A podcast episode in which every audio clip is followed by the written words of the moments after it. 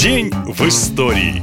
13 сентября 1982 года произошла одна из самых известных в истории автокатастроф. Автомобиль, за рулем которого была звезда Голливуда и княгиня Грейс Келли, вылетел с дороги и упал на склон горы. Это случилось в Монако. Вместе с матерью в машине ехала и принцесса София. Она получила серьезные травмы, но выжила. Грейс врачам спасти не удалось. Через сутки Келли скончалась в больнице. С момента гибели княгини прошло уже 40 лет. Однако публика до сих пор продолжает строить теории заговора и пытается разобраться в том, что на самом деле случилось в тот ужасный день. Известно, что Грейс была не очень хорошим водителем и предпочитала ездить шофером. Однако 13 сентября она везла кому-то подарки или вещи, и вся машина была завалена коробками и пакетами. Места для водителя якобы просто не оказалось, и княгиня сама села за руль. После короткого расследования полиция сообщила, что во время поездки у Келли случился инсульт, и поэтому она потеряла управление. Машина не вписалась в поворот и упала в пропасть. Есть версия, что Грейс в машине ругалась с дочкой, поскольку 17-летняя принцесса заявила, что выходит замуж за гонщика. После трагедии семья попыталась защитить девочку от обвинений в катастрофе и скрыла этот факт. Видимо, поэтому наследница до сих пор, спустя столько лет, отказывается раскрывать подробности разговора с матерью. Другая популярная теория гласит, что гибель актрисы была вообще не случайной. Якобы не все члены королевской семьи были рады тому, что какая-то актриса из Голливуда теперь любимица Монако, а князь Ренье III делал чуть ли не все, о чем она его просила. Отсюда возникли разговоры о том, что ДТП тщательно спланировали. Кстати, когда Келли достали из авто, она была еще жива. Грейс подключили к аппаратам, и они могли бы поддерживать ее несколько месяцев, но 14 сентября Рене принял решение и сам отключил любимую от того, что сохраняло ей жизнь.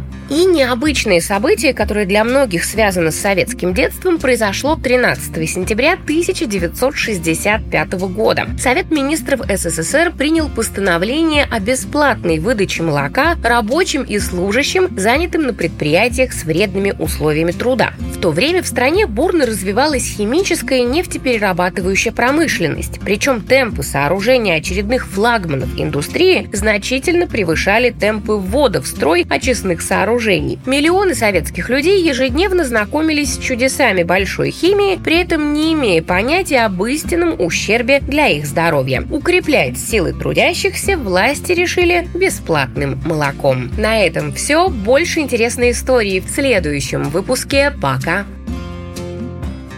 Наша лента. Коротко и ясно.